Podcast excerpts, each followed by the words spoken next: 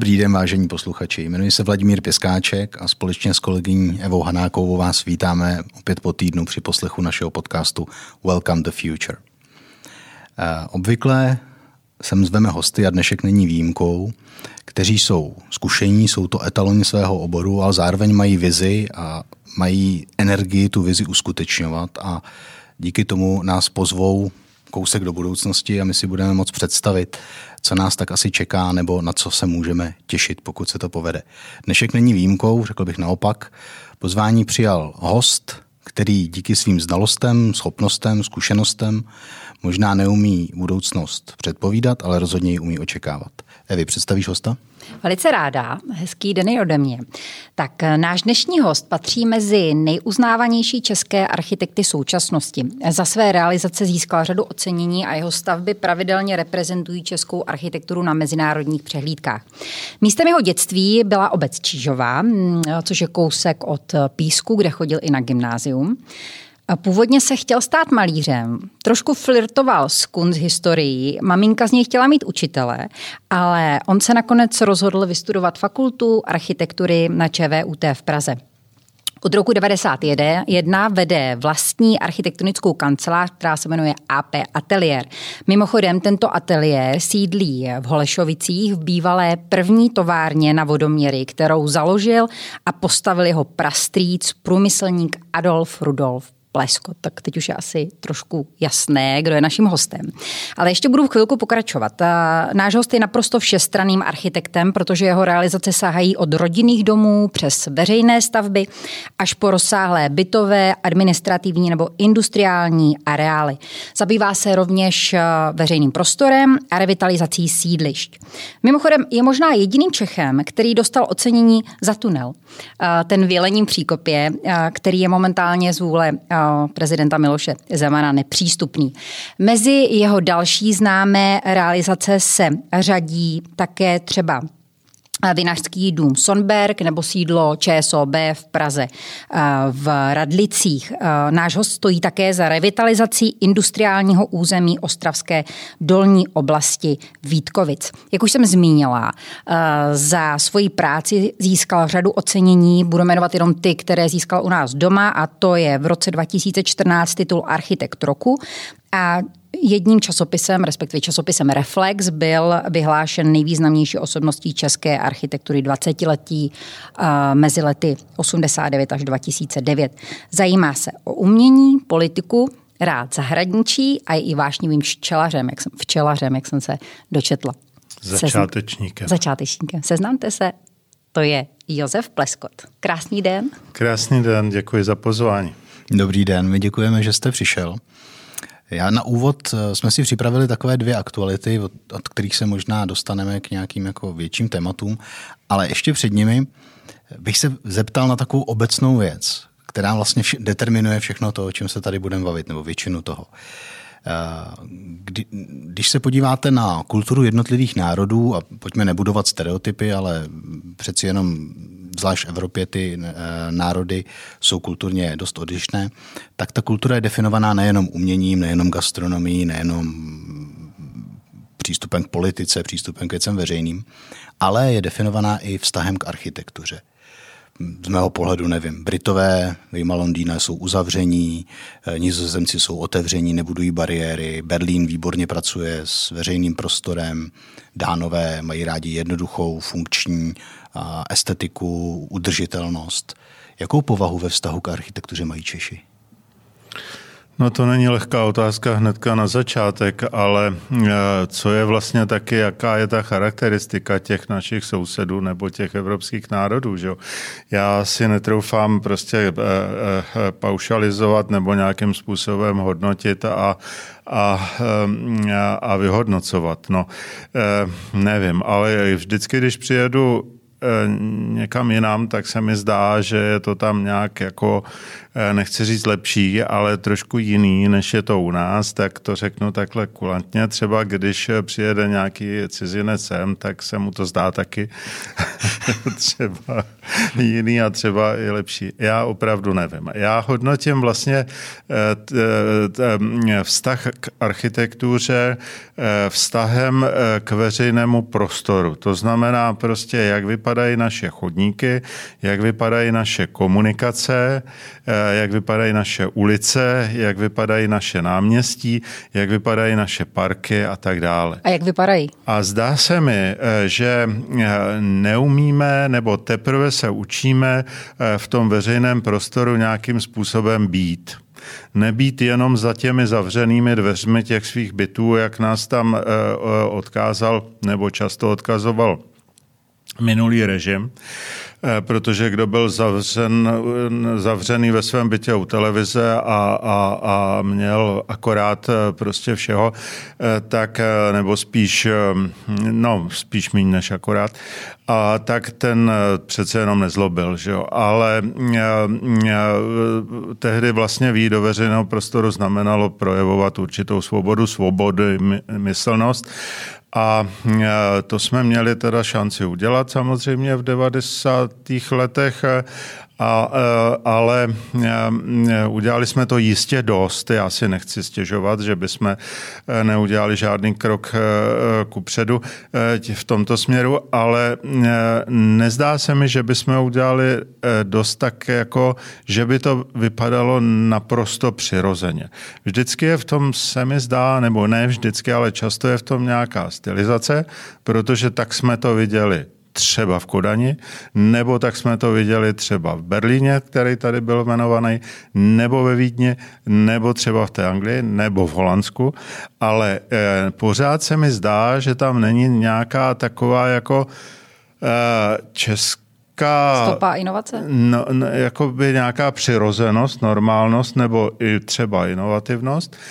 A, eh, a nebo tam je a není moc sympatická pak to takhle tak pak se to takhle dá převrátit. A kdybychom se zastavili u tohohle, tak eh, když vezmete ten eh, český veřejný prostor, tak je něco, co vás v něm v posledních letech pozitivně zaujalo. A na druhou stranu je tam něco, co považujete za úplnou jako architektonickou zhůvěřilost? Nebo přístupem, nemusí to být čistě architektura. Přístupem, no, no zcela jistě. E, e, už víme, že je potřeba e, hodně zeleně třeba sázet. Že jo? To, myslím, že v tom se udělal jistý pokrok. Sází, osazují se vysokými stromy ulice. Ehm, eh, zeleň přichází často ze strany soukromníků, eh, kavárníků, třeba v podobě nějakých, já nevím, truhlíků nebo nějakých takových kontejnerů. To všechno jako se, se, se dostavuje. A je to určitě pozitivní, už jsme si zvykli i, že Ehm, opravdu eh, zámková dlažba není třeba to nejlepší, co eh, bychom mohli ne, nebo měli mít ve všech městech. Eh, dokonce myslím, že jsme se už překlenuli i, už i přesto paušální zadláždění ehm, kamenem, taky tím nepravidelným kamenem úplně všude, že jo, už, nebo koskama žulovýma eh, už dokážeme rozlišovat povrchy měkký a tvrdý, a který vsakují vodu a který odvádějí vodu a povrchy tichý a povrchy hlučný a tohle to všechno už nějak jako dokážeme, eh, dokážeme rozlišovat. Ale eh, takže jako hodně už víme, ale pořád ještě třeba mě může vzít úplně eh, eh, čert, když vidím, jak jsou rozsazené lavičky třeba, nebo rozmístěné lavičky v tom veřejném prostoru. Vždyť, Co je na ní špatně? No třeba to, že Oni bývají vlastně umístěny na rozhraní třeba trávníku a nějakého spevněného povrchu. Že jo? A buď jsou umístěny v tom trávníku, Takže tráva vysekávat mezi těma nožičkama prostě jde hrozně těžko, nehledě na to, že tam neroste. Nohy máte v té spevněné ploše, Eh, obvykle ten trávník bývá o trošičku výš než ta spevněná plocha, takže vám nohy často vysí do toho, do toho zadláždění nebo do toho vyasfaltování. A nebo jsou třeba i obráceny eh, zrovna tam, kam eh, se, se, se není možná úplně dobře koukat. Takže jejich rozmístění vzhledem k tomu veřejnému prostoru. To jsou ty pohledové záležitosti, ale pak jsou tady taky komunikativní záležitosti. Lidi chtějí buď, aby se na ty lavičky si na ně sedli a byli úplně v soukromí, a nebo aby mohli spolu komunikovat. A vlastně eh, mezi touhletou, touhle, těma dvěma body eh, je potřeba nacházet nějakou interakci, eh, která je velice jemná a která se mi ne vždycky jeví, že je vymyšlená. Protože já vždycky říkám, že i umístění lavičky nebo laviček znamená nějakým způsobem předjímání komunikace mezi lidmi. A někdy se chcete obracet zády, někdy se chcete eh, obracet naopak proti, proti sobě. A vystihnout to ve vztahu k tomu prostoru třeba, a ke kolem jdoucím, je například velikánský umění a v Paříži to třeba řeší tím způsobem často, že e, tam jsou takové ty v těch parcích, že jsou ty přenášecí židle, e, že si je člověk zdrovna postaví, jsou třeba na řetězech nebo jsou mimořádně eh, Těžký. oškliví, aby eh, se nekradli. A, eh, no a člověk se je rozestaví, když chce zády ke slunci, dá si je zády ke slunci, do stínu čelem ke slunci a nebo prostě chce komunikovat nebo se odvracet zády. Tak to, to jsou ty jemnosti. No. A hmm. pak je tady spousta bariér typu um, ne, ne, ne, ne, nezdílený vlastně tyče uh, informací. Uh, máme tyč pro osvětlení, máme tyče pro dopravní značky, máme tyče pro reklamy, nevím, pomozte, prostě tyčí, strašně no? tyčí. No. Samá překážka. Odstraňovat bariéry určitě budeme ještě v průběhu dnešního rozhovoru. Pojďme no. k aktuálnímu dění. Eh, vybrali jsme dvě věci. Tím prvním z nich samozřejmě pandemie koronaviru mění uh, řadu věcí. Uh, jednou z hodně diskutovaných a už i prakticky dělaných, prováděných, je nějaká změna přístupu k práci, k příchodu na pracoviště, k využívání pracovního prostředí. Vy jste autor uh, úžasné budovy ČSOB, je to vlastně jeden obrovský open space, otevřený prostor, kde pracuje nějakých 2000 lidí nebo kolik? No, 3000 skoro. 3000. No, no. Uh, to znamená velké množství lidí. Samozřejmě, jako vždy se najdou hlasy, které, které, kterým se to líbí, lidé, kterým se to nelíbí. Nicméně eh, Open Space dlouho byl standardem pro kancelářskou práci. Vy jste ho udělal způsobem, který je, řekněme, Eh, který to povýšil nejen z estetického hlediska, ale i řekněme environmentálního. Eh, dovedete si představit, že po zkušenosti z posledních dvou let budou open space a velké kancelářské budovy něčím, k čemu se vrátíme myšlenkově i přístupem, nebo přeci jenom to, čím jsme prošli, bylo tak nové, tak nenadále a tak jako hodně měnící, že se změní i přístup k budovám, k jejich, k jejich vytváření i k jejich užívání? No, přístup k budovám a k jejich užívání se určitě změní. To je e, nepochybná pravda. E, v čem se změní, já opravdu nevím, ale e, dovedu si představit, že u budov veřejného charakteru, jako je třeba knihovna, že se bude muset velmi pečlivě zvažovat, v jakých vzdálenostích mají být být ta jednotlivá studijní místa, eh, jaké uličky budou mezi eh, těmi místy, eh, jestli třeba nějakým způsobem ne, ne, ne, neřídit vstupování do těch velkých místností třeba.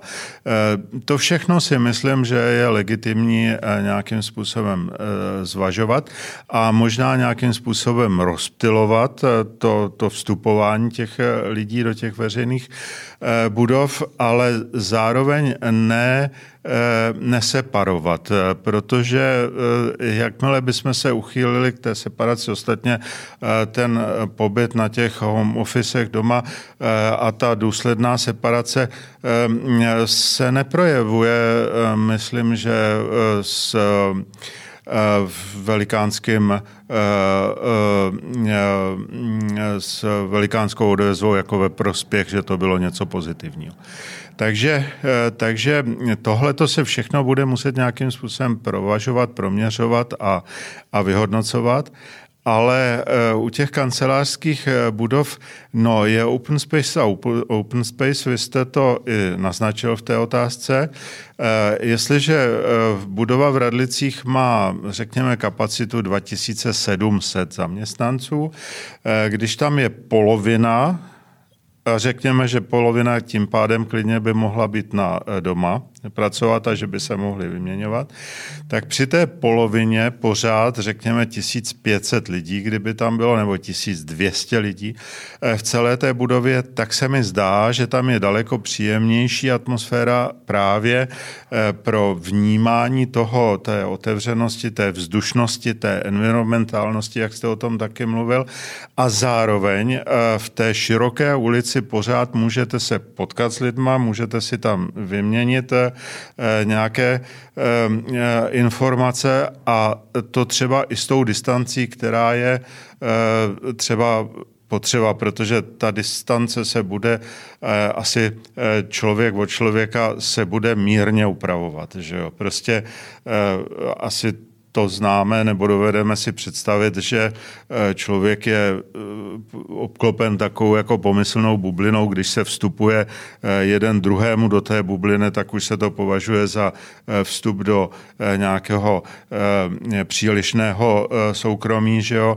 A naopak, když je ta vzdálenost zase veliká, tak je to vlastně nedostatečná možnost jako vcítit se do druhého. Tak prostě tyhle ty věci se budou muset nějakým způsobem Eh, asi upravovat. A to ne, že to poznáme. Tyhle ty vztahy se vyvíjí, podle mého názoru, se vyvíjí po staletí, po tisíce, co se vyvíjí člověk.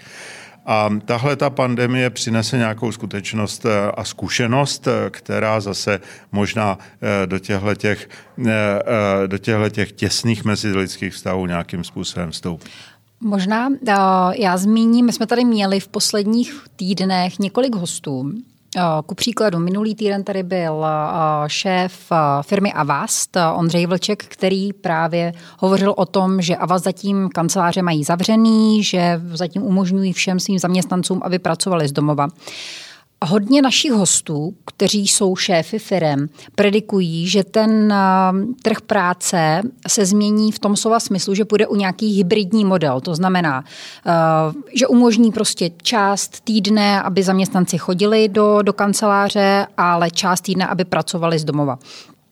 Současně ta krize samozřejmě určitě způsobí i to, že bude růst nezaměstnanost, už některé třeba bankovní domy oznámily, že budou propouštět a tak dále.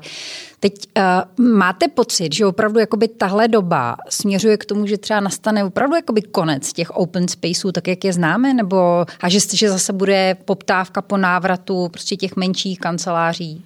Ne. který budou třeba ne. bezpečnější ne. se zdát? Ne, ne, ne.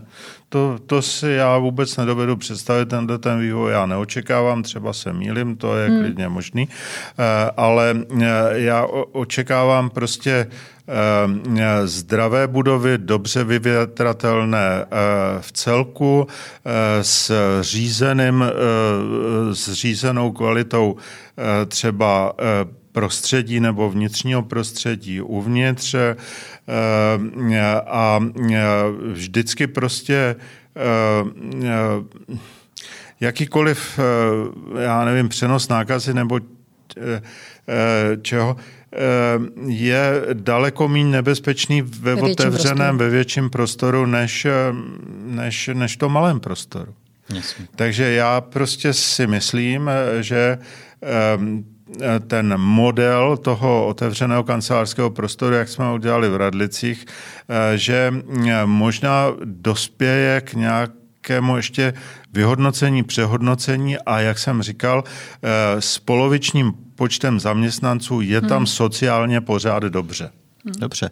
Druhá uh, aktuální významná věc, která se teď děje a která uh, bude mít asi významné dopady i na to, o čem se tady bavíme, je extrémně prudké zdražování v podstatě většiny nebo všech vstupů, které stavebníkům, což jsou ti, kteří realizují vaše plány, přicházejí úplně v přímém přenosu. Ty ceny rostou o desítky, někdy i stovky procent Není to ona obvyklá mediální bublina, jak to politici často nazývají, ale je to prostě realita, kdy třeba stavební firmy reálně neumí vůbec teďka nacenit zakázku, kterou budou dělat za půl roku. Dávají si tam nejrůznější doložky, že se bude platit podle nákupovaných cen, což zase pro toho investora je nepředstavitelné, že bude za ocelovou, ocelový prvek platit trojnásobek a neví to. Vy samozřejmě, vaše kancelář v současné době pracuje na řadě projektů. Jak to řešíte vy? Jak očekáváte? Eh, nebo víte, je to pandemie, co způsobila tenhle dramatický růst? Nebo jak se na to díváte? Na to? No, já to úplně přesně nevím, ale co by to mohlo být jiného než právě ta pandemie, hmm. že jo? Tak někde se asi ten polystyren díky eh, tomu, že se nemohlo pracovat, tak se nevyráběl a rázem je ho na trhu míň a chce se pořád, řekněme, stavby jsou rozestavěny. Eh, ten polystyren se potřebuje, no a ten, kdo s ním obchoduje, tak když je ho málo, samozřejmě co udělá zvýší ceny. Nevím. Samozřejmě ceny vždycky rychle letí nahoru, hůř padají dolů, že jo? tak uvidíme, co bude ale já si myslím, že ty stovky procent a ty násobky, to nebude realita. Jo. Ale, ale u toho polystyrenu třeba tam to tak je. A u toho polystyrenu zrovna tam to tak je. A u oceli, no. u oceli. Ale zase, to je Jasně. u té oceli, je to zase eh, rozdíl eh, konstrukční ocel je, je jinak drahá než třeba ocel betonářská, jo, tak u té betonářské tam je, eh, vím, že velký nedostatek. Vím, že dneska nikdo seriózně neumí ocenit vůbec nic, ani stavební firmy, a ani samozřejmě rozpočtáři, kteří pracují eh, pro eh, projekční kanceláře, jako jsme třeba my. Neumíme. Ale můžeme eh, samozřejmě vycházet z momentálních nějakých, nebo jak to budou muset dělat. Musí oceňovat podle toho, jak byli zvyklí doposavat a zřejmě stanovit nějakou přirážku takovou jakoby na všechno, okolik by se mohlo předpokládat, že by ta věc nebo ten, ten produkt mohl být dražší. No. Jasně. Proč, um, proč tohle téma otevíráme? Protože vlastně ten první okruh, no ten první blok, kterém bychom se s vámi chtěli bavit, se týká dostupnosti bydlení v Česku nebo bydlení obecně. Není tajemství, že v Česku je jedno z nejhůře dostupné, dostupné možnost pořídit si bydlení pro lidi z Evropské unie. Ceny rostou kvůli řadě důvodů. Eh, ta moje první otázka bude taková trošku nad, nad tímhle. Eh, vy osobně myslíte si, že je přirozené a logické, že všichni touží po vlastním bydlení, nebo i to, co se děje v současné době, nějak ovlivní eh, ty naše motivace a budeme hledat jinou formu bydlení nebo tlačit na stát, aby umožnil jinou formu financování bydlení?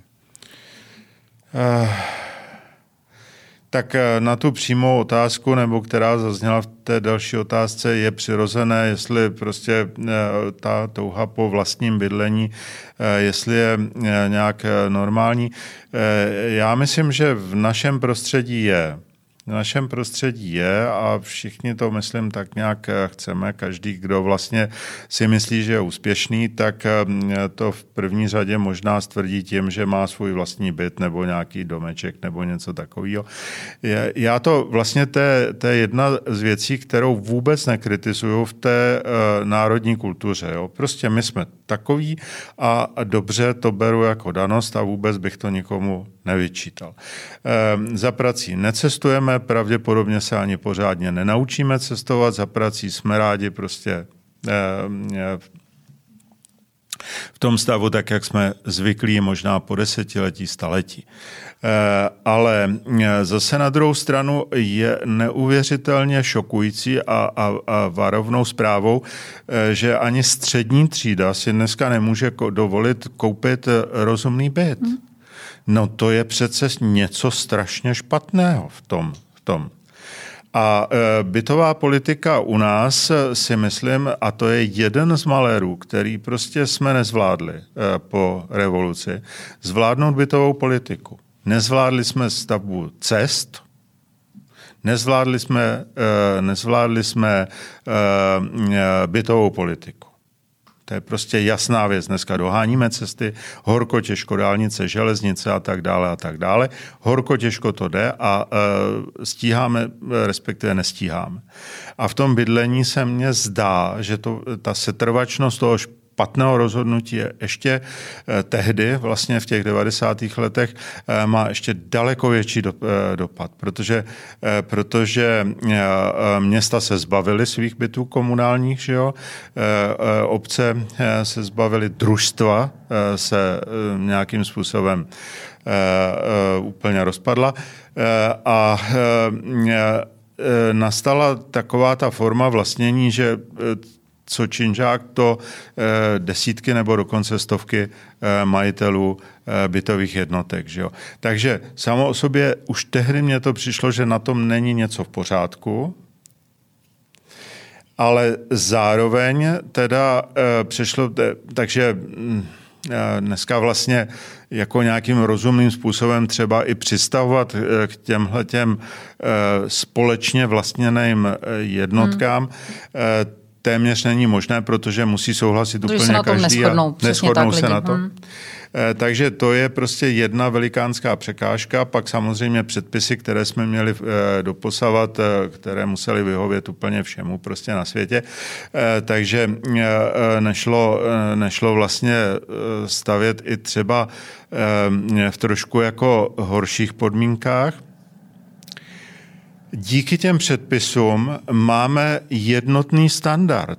Málo kdo si uvědomuje, jak máme jednotný standard, proto všechny ty byty musí stát, eh, vlastně ten metr čtvereční musí stát prakticky stejně.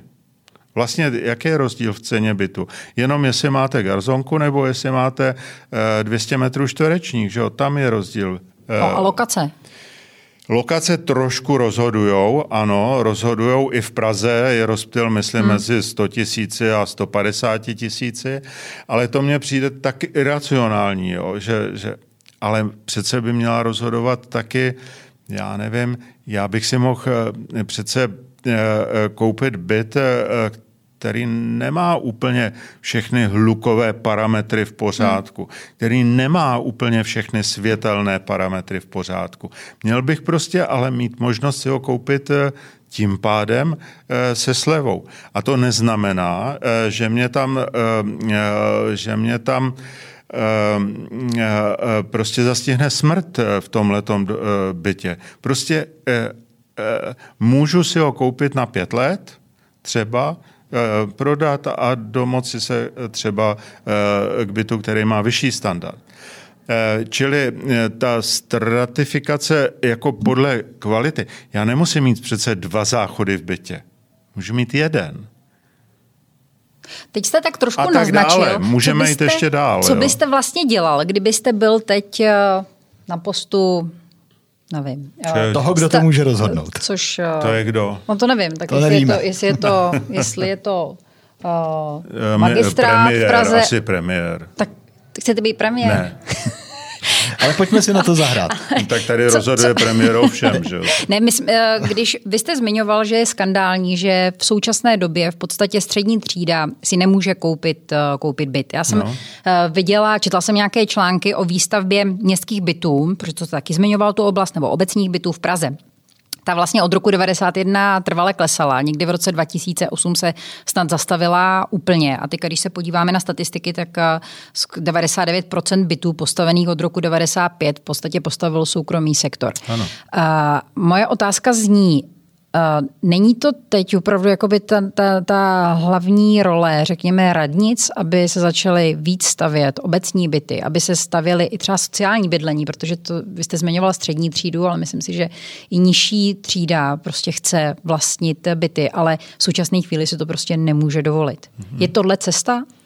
No asi je to cesta, která ale eh, byla nějakým způsobem opuštěná a vrácení se na tu cestu nebo kolej opuštěná, vrácení se na tu kolej zase toho vláčku právě nebude tak snadné. Jo.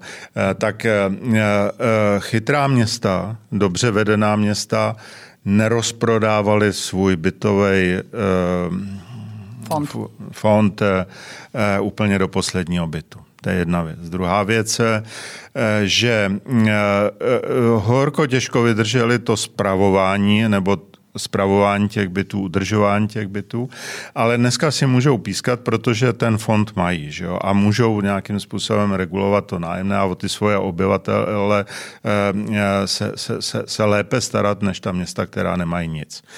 Eh, města, která eh, rozprodala většinově, jako třeba Praha, se teď usilovně snaží a správně snaží, aby získala pozemky, aby mohla stavět vlastním, vlast, eh, vlastním přičiněním nové obecní byty. Ale rázem problém – kde vzít ty odborníky, kteří se starají vlastně o ten proces eh, stavění, eh, schvalování a tak dále. No ty jsou těch soukromníků dneska zaměstnaný, že jo? Tyhle ty lidi, kteří dřív pracovali v těch různých eh, investičních socialistických celcích, jako byla, já nevím, PUVHMP, tak teď jsme úplně ztraceni.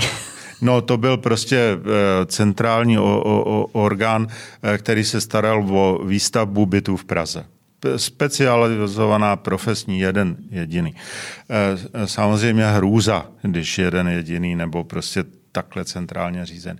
Nicméně byl a ty odborníci, kteří tam byli e, vychovaní, tak eh, v 90. letech samozřejmě si založili svoje vlastní nějaké e, subjekty a, a podnikali v tom a teďko nedostat zpátky a třeba nebo vychovat úplně mladé.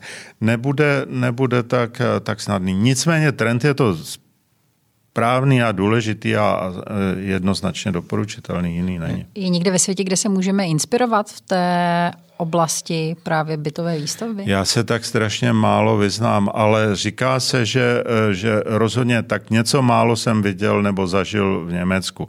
Tam ta stratifikace je, je široká.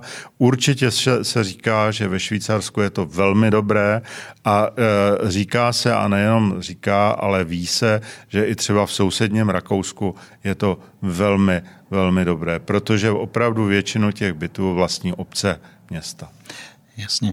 Kdybychom se na to podívali z pohledu urbanismu nebo zapojení těch nových projektů, které se v současné době staví, aspoň některých, třeba tady v Praze, do veřejného prostoru, tak eh, z mého pohledu až na výjimky, jako je třeba Rohanské nábřeží, eh, vlastně to, mě, to město, protože může, tak se trošku podobně jako Londýn roztahuje v těch polích dál a dál směrem od, od centra jakoby k, do středočeského kraje. Z vašeho pohledu eh, tyhle ty paneláky, které nejsou ani na ležato často, ale jsou třeba nižší, jsou budovaný vlastně podobnou, podobným systémem, jak já vnímám, že se budovaly paneláky v těch 70. letech. Je to správná cesta z pohledu urbanizmy, nebo uh, byste volili jinou, kdybyste mohl uh, mluvit do, do, do dřeva plánu Prahy nebo plánu velkých měst? No tak dobrá cesta to určitě není. Dobrá cesta to není z hlediska urbanistického, sociálního. Ehm, e, dobrá cesta to není ani z hlediska záboru zemědělské půdy, že jo? E, dobrá cesta to není z hlediska jsou časně vybudované nebo stávající infrastruktury dopravní, eh, protože většinou ty satelity nemají eh, vlaková spojení, tramvajová spojení, nemají pořádné komunikace eh, a všechno se to vlastně ten, ten, ten, ten, ten ta cesta za prací se přesouvá v osobních automobilech, často, eh, často jeden člověk v jednom autě. Že jo? Takže eh, vidíme to už teď, že je to vlastně ne, ne, nedobrý, eh, nedobrý trend. A, a, a a přitom víme, že, že, že Praha e, není až tak husté město, které by si nemohlo dovolit stavět. Samozřejmě má e, brownfieldy, které prozatím nejsou využívané dosti, že jo, které čekají na svoje odblokování, aby se na nich mohlo stavět. Má spoustu, vlastně kdyby se udělalo zmapování, eh, tak je spousta všelijakých eh, různých eh, vynechávek ve městě, proluk, hluchých míst z hlediska veřejného prostoru, na kterém by mohly stát domy. Že jo? Konec konců jsem k vám jel přes Palmovku a situace kolem Palmovky vypadá v, v, velmi zběsile, že jo? a vím to moc dobře, protože jsem se tam nějakým způsobem taky eh, měl eh, tendenci eh, uplatňovat. Vy se zaměřujete i ve svých projektech, jak jsem zmiňovala v tom úvodu, na revitalizaci sídlišť. Jak dlouho ještě přežijí ty naše? No já myslím, že přežijí nekonečně, protože eh, je takové, eh, já, já si myslím, že docela pravdivé heslo, eh, stavba nemusí být ani ze žádného nezničitelného a drahého materiálu.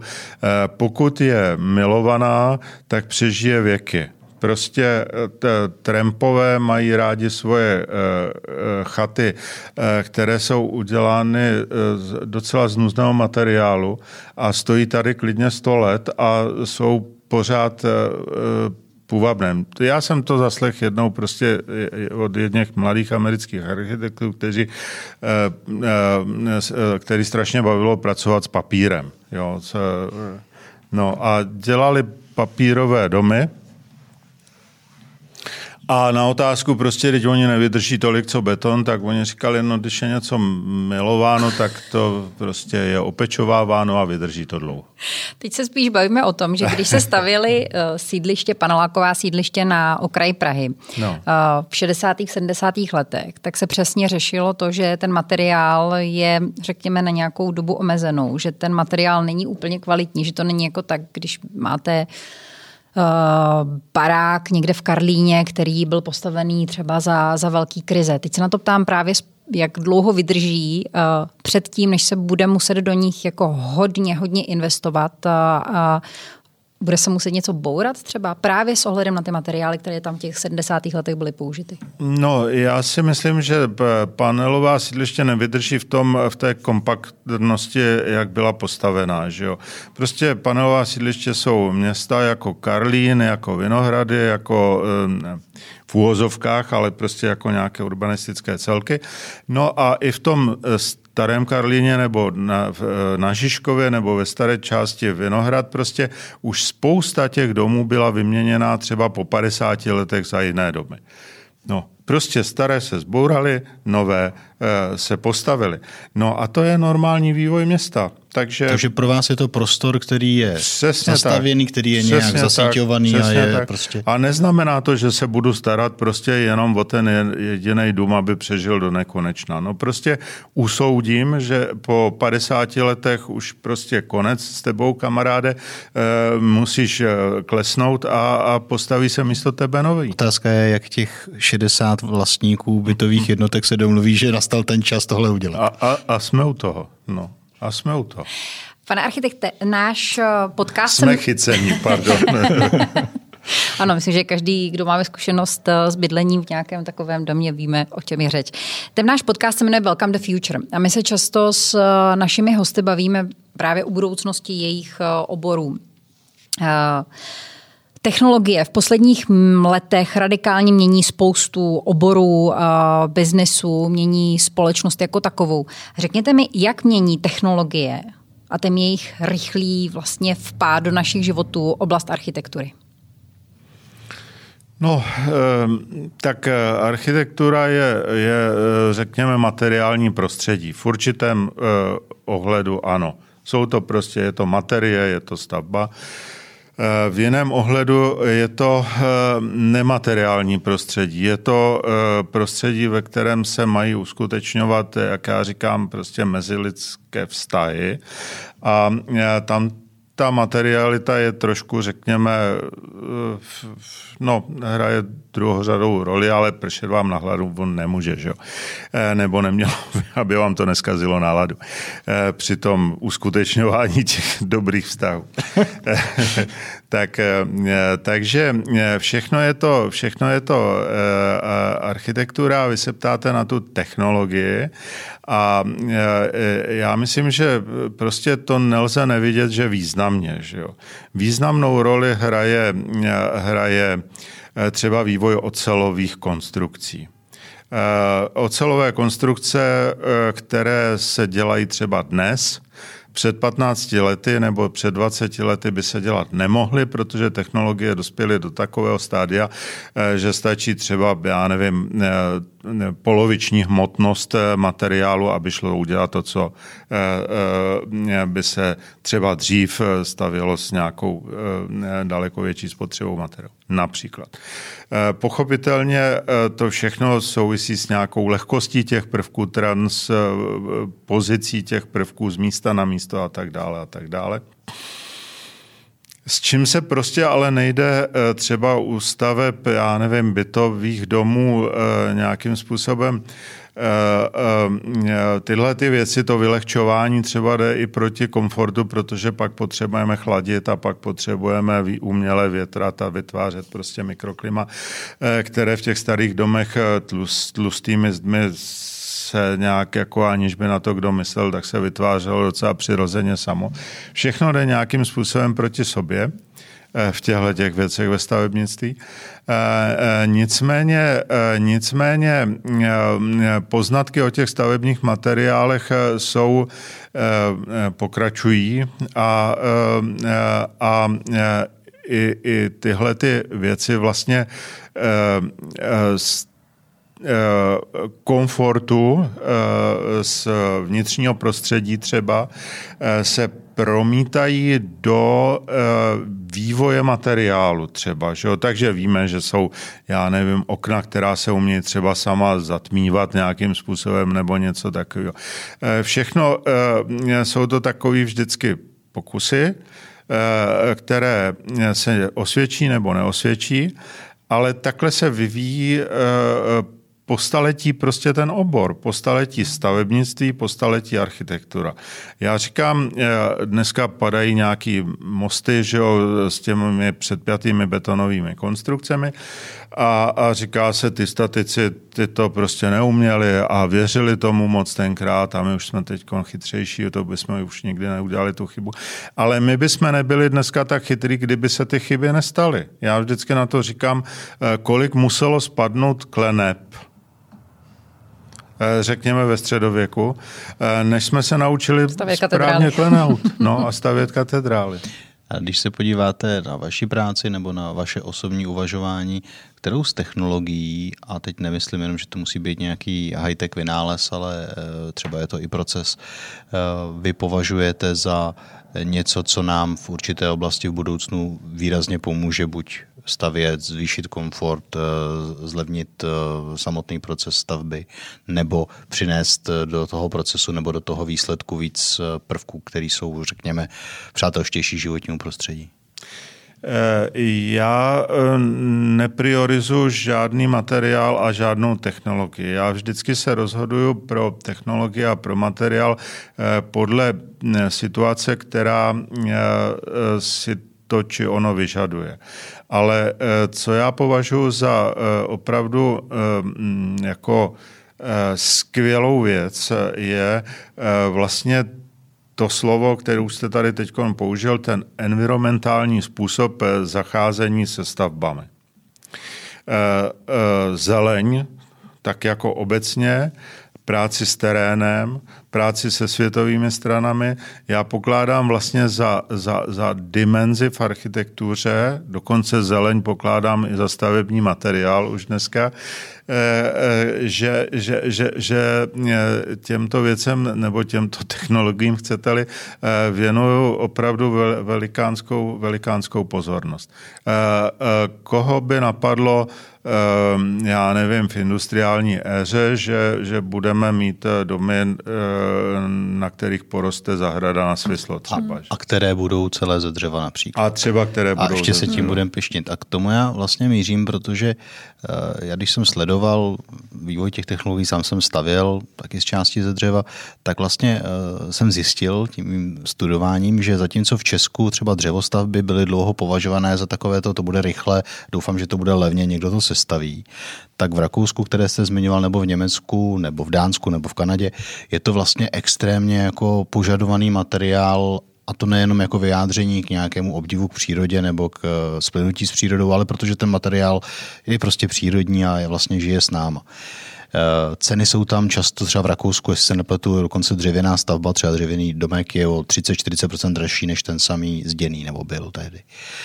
Eh, na druhé straně tenhle ten zdroj, zdá se podle vývoje cen a i podle vlastně vývoje poptávky hm, vysychá. Často mi říkají stavebníci nebo architekti nebo řemeslníci, říkají, hele, dubové trámy za 20 let, to bude takový luxus, co si nedokážeš představit. Uh, myslíte si, že budeme se spíš chtít vrátit a budeme poptávat tenhle typ stavby, tenhle typ stavění, tenhle typ přístupu, který vy zmiňujete, nebo ty moderní technologie, které určitě sledujete, v ateliéru s tím pracujete, eh, nás přivedou k domům z papíru, nás nakonec přivedou k domům z velice tenkých stěn, které budou nepropustný eh, teplotně, budou vyrábět elektřinu? No, eh, já nevím, predikovat vývoj, to je vždycky strašně ošemetná záležitost, ale ale ehm, já nevím prostě. Ehm, dřevo je nekvalitní, to je pravda.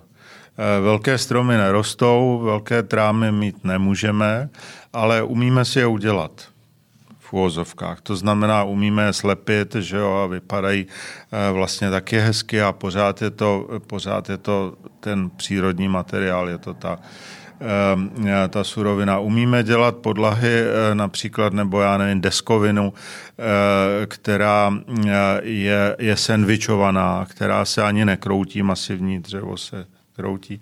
A přitom na povrchu může být ne, že nějaká umělotina nebo fotodíha nebo něco takového, ale prostě ten tenolilinky prkinko, eh, který nerozeznáte od tlustého dřeva, když nevidíte bok. Že jo? Eh, takže to všechno souvisí s tím, jak umíme třeba na jaký tenký plátky umíme nařezat ty, eh, ty, ty tlustý trámy, o kterých jste tady mluvil, ty, ty dubový. Zatímco třeba v baroku ten jeden trám vystačil jenom na udělání nějakého překladu, eh, tak dneska eh, my dokážeme z toho jednoho trámu nebo z toho jednoho stromu vytěžit třeba i daleko víc, když se nad tím zamýšlíme a, eh, a, a No, postupujeme prostě rozvážně. No. Prostě mně připadá, že rozvaha o tom, nemůžeme mít všichni masivní třeba dřevo. Nemůžeme prostě. Nemůžeme. Zas by byla ta, Eh, ve svých stavbách třeba. Zas by byla eh, ta, eh, ta, ten standard vlastně udělán tak, že já nevím, ta slepovaná všelijaká překliška nebo SB desky prostě s tím, s tou cenou nic neudělají, protože jsou považovaný za podřadný materiál, který je potřeba přikrýt něčím, co je jakoby fortelný. Vy jste tady zmiňoval roli ekologie, a bavíme se částečně i o mobilitě. Já jsem se vrátila asi před eh, třema měsícema, jsem byla v Egyptě, byla jsem v Káhyře, což je město, který je samozřejmě velice krásný, velice zajímavý, akorát totálně přeplněný, eh, totálně zacpaný. A v Egyptě se vlastně rozhodli, že přestěhují hlavní město současné hlavní město Káhiru a vystaví nové hlavní město někde v poušti. A přestěhují tam veškeré veškeré instituce státní a vlastně přinutí i ty úředníky, kteří tam pracují, tam současně bydlet. A je tohle jedna z cest, jak vlastně budou vypadat města budoucnosti? že se začne víc stavět právě na, na těch, teď v uvozovkách myslím zelená louka, protože to se jedná o poušť v tomhle tom konkrétním případě, ale takových případů vlastně známe z posledních let ve světě docela, docela hodně. Jo, ale z Evropy asi moc ne.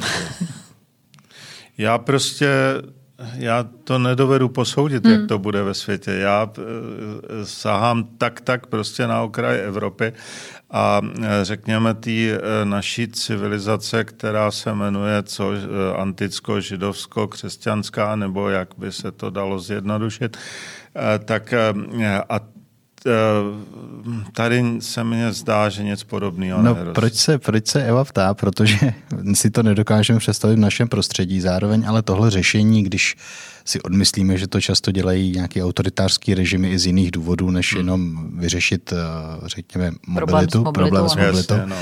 tak eh, řekněme, že v ideálním světě by tohle to byl jeden z příkladů, jak vyřešit vlastně nástup technologií, nástup prostě obrovského množství dopravních prostředků. Vlastně udělat to město podle moderního standardu 21. století, ne podle, řekněme, středověké nebo, nebo ještě starší tradice, jako, jako máme třeba tady v Praze.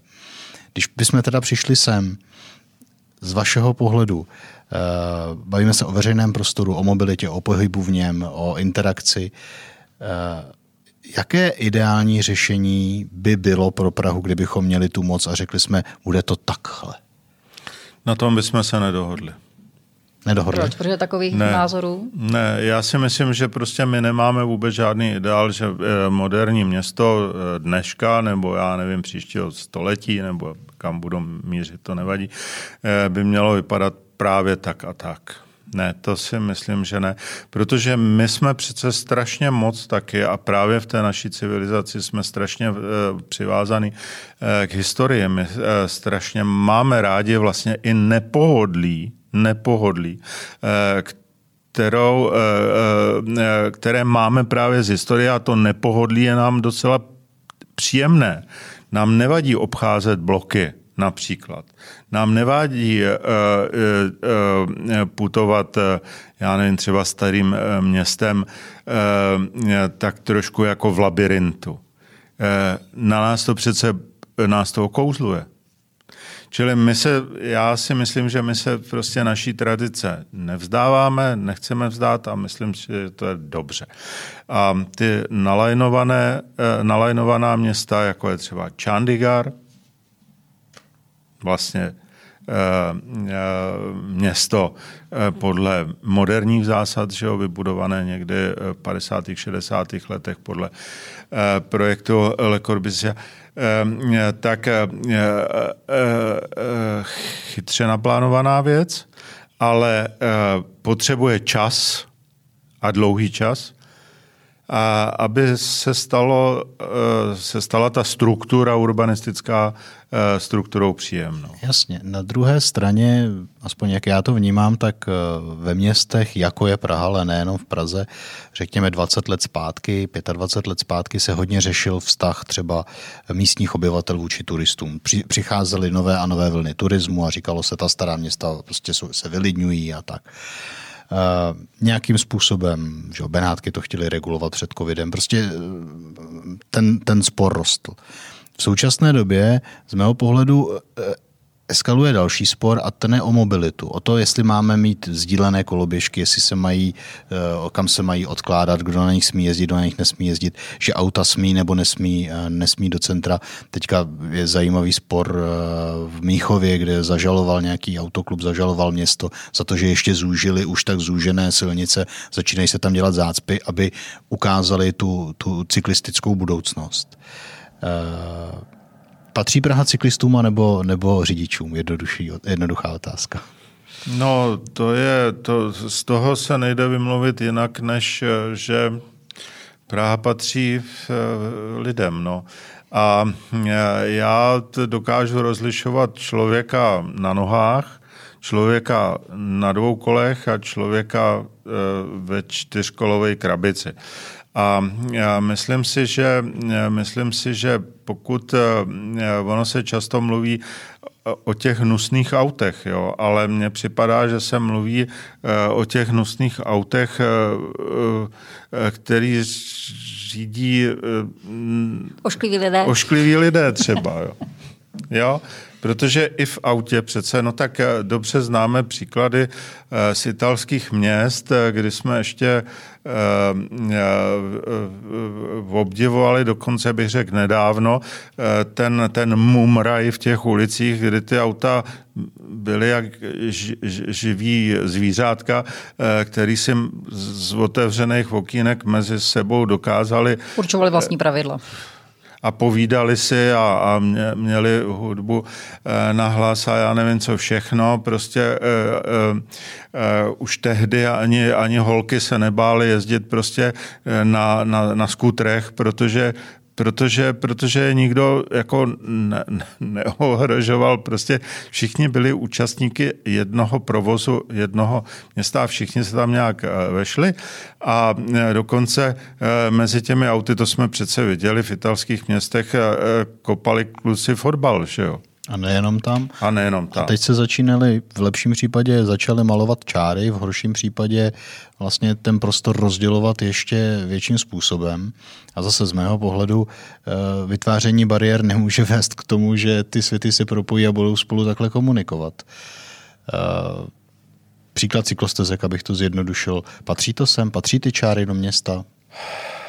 Vy sám, no, pokud se nepletu, jezdíte já, na kole. Uh, prosím? Vy jezdíte na kole, pokud se Ale já jezdím ale v lese. Hmm. Já, no. Eh, po Praze se pohybuju městskou hromadnou dopravou a musím říct, že městská hromadná doprava v Praze je přece skvělá.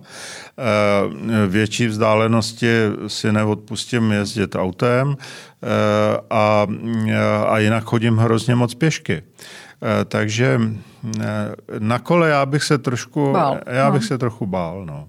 Já prostě nejsem ten, ten typ, eh, který by se vrhal mezi ty auta a pořád mezi ty řidiče, který nejsou ty uh, italští frajeři, který prostě, je, i když vidí, já nevím, prostě míň uh, uh, si jistou osobu, že, že by jí chtěli Eh, zatlačit do kouta nebo srazit nebo něco no, takového. A zpátky k tomu, co se ptal Vláďa. Patří hmm. teda cyklostezky do, uh, do moderních, do moderních na, na moderní ulice? Já si myslím, že já si myslím, že já jsem na to vlastně částečně odpověděl, protože mám rád ten mumraj, že jo.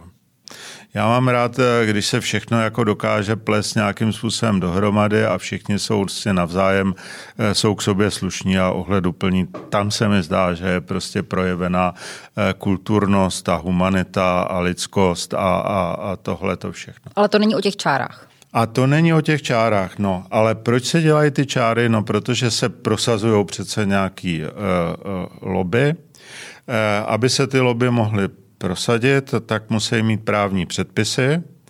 A aby šly ty právní předpisy dodržovat, musí se dělat ty čáry a podle těch předpisů se pak eh, teda taky soudí, že jo? když prostě vjede eh, auto do toho jízdního pruhu pro ty kola, no tak jasně, kdo je na vině. Jo?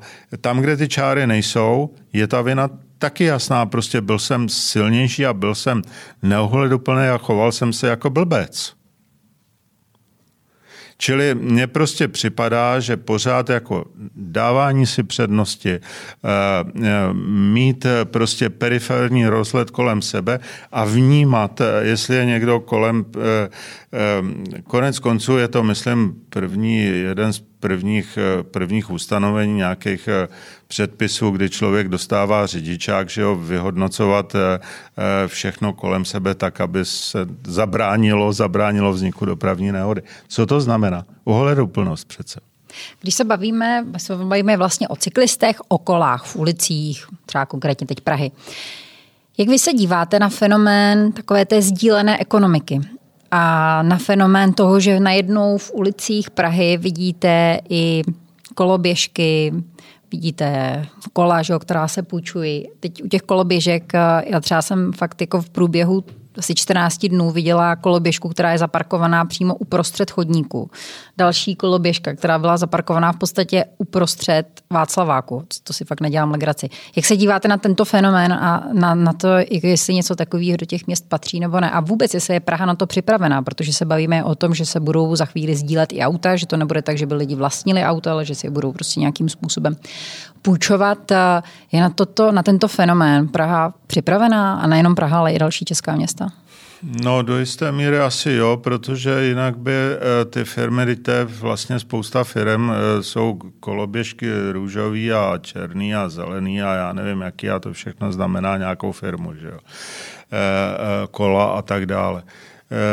No, já si myslím, že všechny způsoby prostě jsou dobrý. Znova to zopakuju. Já mám prostě rád mnohost.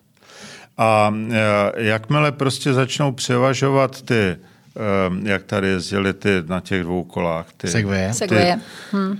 E, tak, tak jakmile to prostě začne okupovat ten veřejný prostor, ať je to koloběžka, nebo Segway, nebo ať je to auto, Eh, tak je to prostě vždycky, anebo cyklista, anebo chodec, tak je to vždycky špatně. Já prostě si myslím, eh, že, že, že, že by se do toho prostoru nějak jako měli vejít, eh, do toho veřejného prostoru, že by se nějak měli na základě nějakých dohod vejít úplně všichni. Tak no, no. Možná, když jsme u veřejného prostoru, my jsme si vlastně předtím, než, než jsme šli sem do studia, tak jsme si chvilku povídali a o nových stavbách, o stavbách moderních, které přitahují pozornost eh, po celém světě. A když vezmeme Prahu a vezmeme moderní architekturu, tak eh, kdybychom udělali nějaký průzkum, tak eh, spousta z nás asi si vybaví tančící dům jako první takový opravdu jakoby prototyp toho moderního. Já třeba za sebe bych řekla i Národní technickou knihovnu, protože ta je podle mě taky jakoby fenomén. Rozhodně. A proč je v Praze tak málo takových staveb? A souvisí to zase jako třeba s tím, co teď se není, Vláďa ptal teď na začátku. Není slyšet, co jsem udělal, tak, ale pokročil je to jsem ale rameny. Vidět. Je to vidět. No, já prostě, já prostě si myslím, že se vůbec nemyslelo na to během těch 30 let, eh,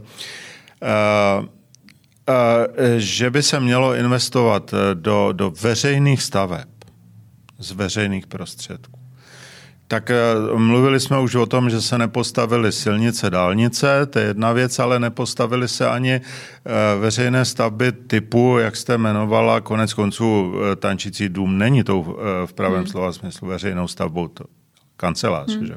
Ale Národní technická knihovna v Dejvicích ano a to je bohužel snad jenom jediný příklad, eh, tak ještě v menších městech se, postavil, eh, se postavilo pár těch eh, a, a, a je to moc dobře, ale nepostavila se, myslím, že žádná galerie, žádná galerie se nepostavila. Od roku tuším, že 1930 sedm nebo něco takového, kdy se postavila nová budova galerie, eh, eh, městské galerie Dům umění města Ostrava. To je poslední novostavba, poslední novostavba galerijního eh, charakteru. No ale když vezmete třeba... Nebo výstavního charakteru. Když, když mluvíme o muzeích a galeriích, no. když vezmete třeba Francii, ano. Tak ve Francii každý prezident ano. v podstatě po sobě zanechal ano. nějakou stopu. Vezmeme Valéry Gisarda, který ano. Ano. S, začal se stavbou muzea d'Orsay, uh, Sondre Pompidou a pre, prezident Georges Pompidou, uh, muzeum Duque Brenly, což je etnografický muzeum, ano. Že, tak to zase ano. začal stavět Chirac, pokud ano. se nepletu. Ano. Ano. Mitterrand, uh, který ano. je podepsaný ano. pod institutem a institutem arabským, ale i pod celou čtvrtí La, La Défense. Tak ano či, jako čím to je, tak jako v některých zemích to jde, takže je to opravdu jako vina politiku, je to v naší mentalitě, že neuvažujeme v tomhle ohledu víc do budoucna a víc, řekněme, státnicky? Já často mluvím o e, radosti ze stavění. Jo. A mně připadá, když jste jmenovala zrovna tu Francii, tak se mi zdá, e, že francouzi rádi staví. Francouzi rádi komentují ty nové stavby, chválí je, pomlouvají je, eh, postaví klidně Arabský institut, postaví etnografický muzeum úplně ne, ne, neuvěřitelný, neskutečný, postaví Centre George Pompidou. Vedou se o tom spory, diskuze, ale všechno je to prostě protchnutý takovou jako radostí z toho, z toho stavění. A mně se zdá, že tady, jakmile se začne mluvit o nějakém stavění, tak všichni hnedka slyší zbíječky, eh, všichni vidí ty eh, eh, rozbahněný, rozsekaný ulice, vidí ty míchačky, vidí ty jeřáby, vidí tu prašnost a já nevím, co všechno. Korupci. Uh, taky někdo, že, že, že prostě má na to, že jo, takže prostě a proč, když máme, když všechno máme vlastně? To je přece absurdní. Eh, my se přece musíme nějakým způsobem, čím se člověk eh, posiluje, tím, že si, já nevím, koupí domů eh, novou skleničku třeba. A on má spoustu těch skleniček, ale koupí si pro radost novou. A takhle je to ve veřejném prostoru s novýma stavbičkama. No a vy pokud se nepletu, tak pro radost byste si ještě chtěl nadělit jako jednu velkou významnou věc. Stojíte, jste hlavní tvář a vlastně takový hlavní tahoun nebo tlačič, nevím, jak to v češtině říct, eh, projektu, eh, projektu významné veřejné budovy, která teď se dočkala mm, k mému překvapení a možná i k vašemu jednomyslné podpory eh, od Prahy. Můžete popsat, co se jedná? No, jedná se o budovu Vltavské filharmonie, která už byla vymýšlena vlastně v České republice za první republiku už se o tom mluvilo, že Rudolf jenom nestačí a tak dále.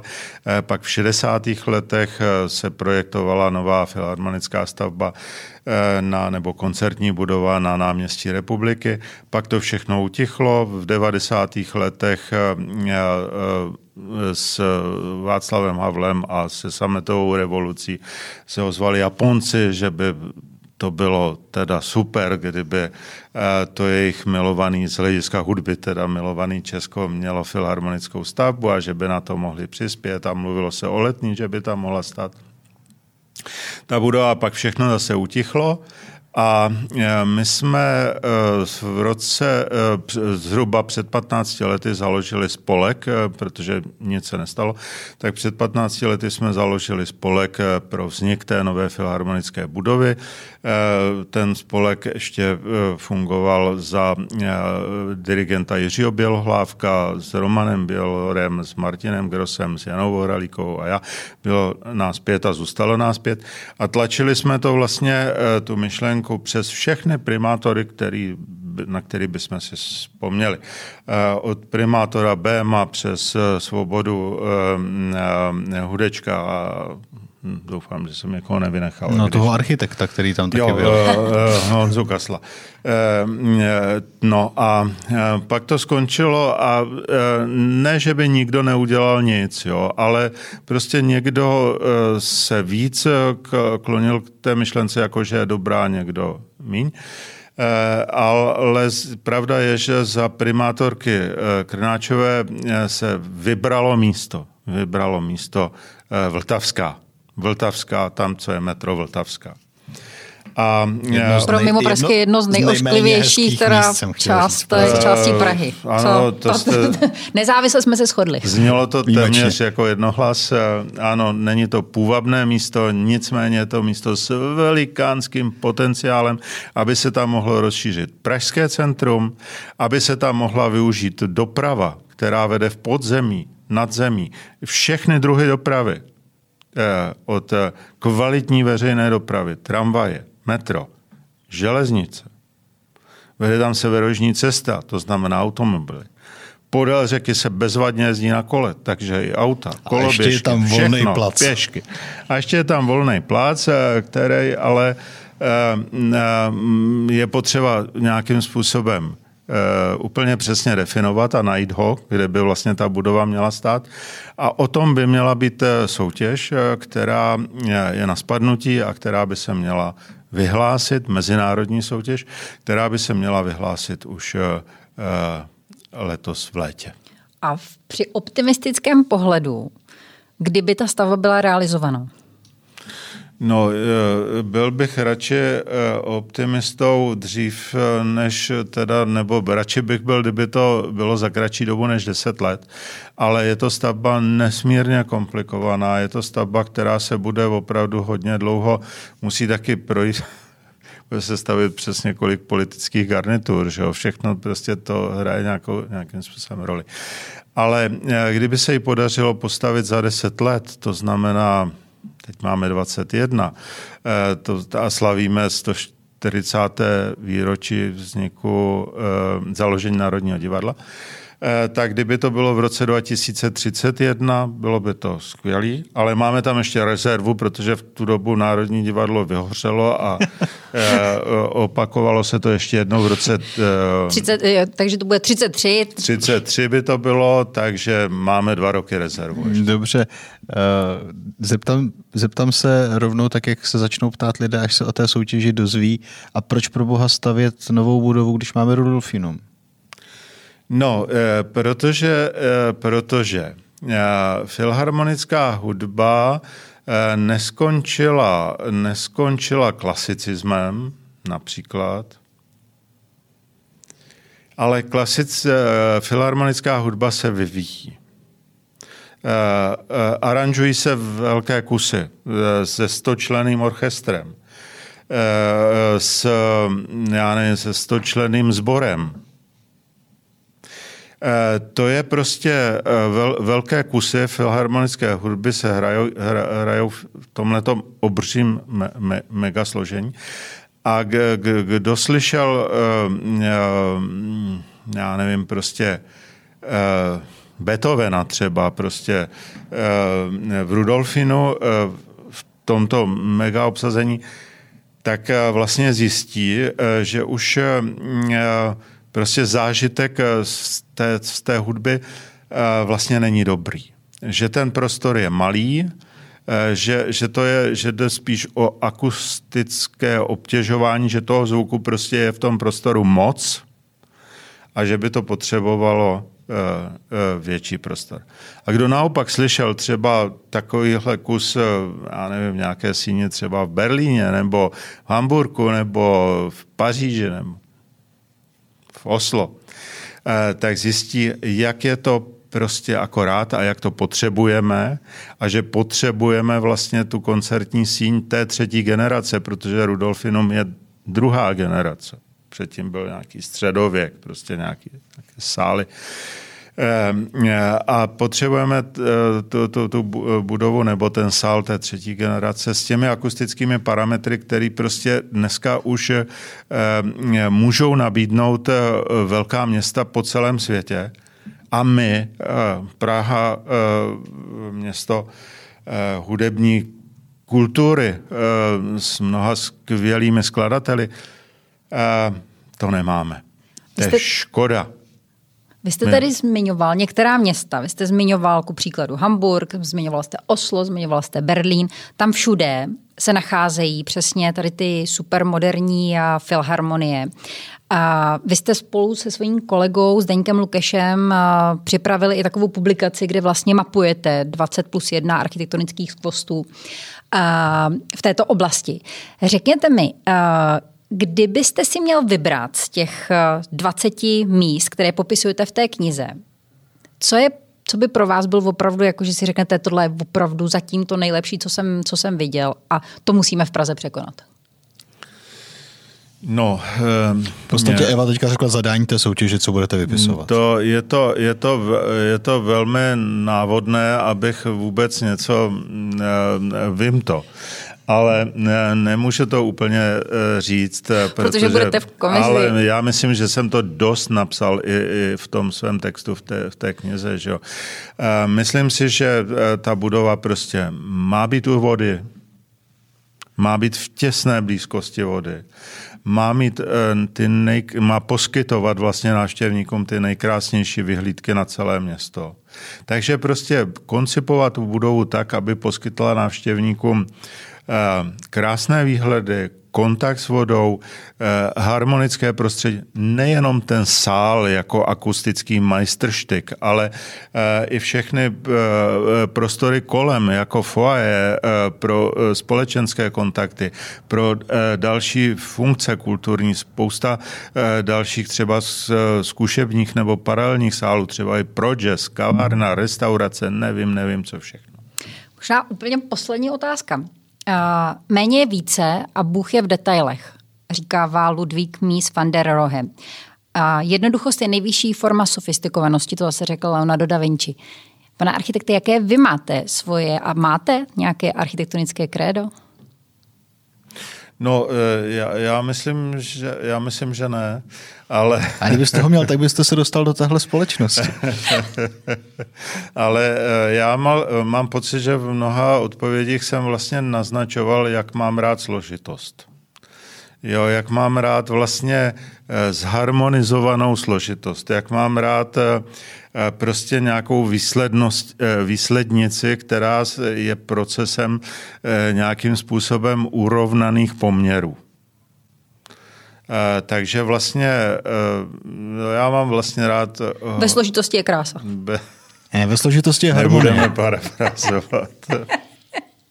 Dobře, děkujeme vám moc. Složitá zadání jsou inspirativní, jednoduchá zadání nejsou dost inspirativní. No tak výborně, no, takže jsme se dostali k tomu krédu. Úplně na závěr. Pane architekte, moc děkujeme. No, není Děkujeme za, za krásný rozhovor. Naschledanou. Hezký den.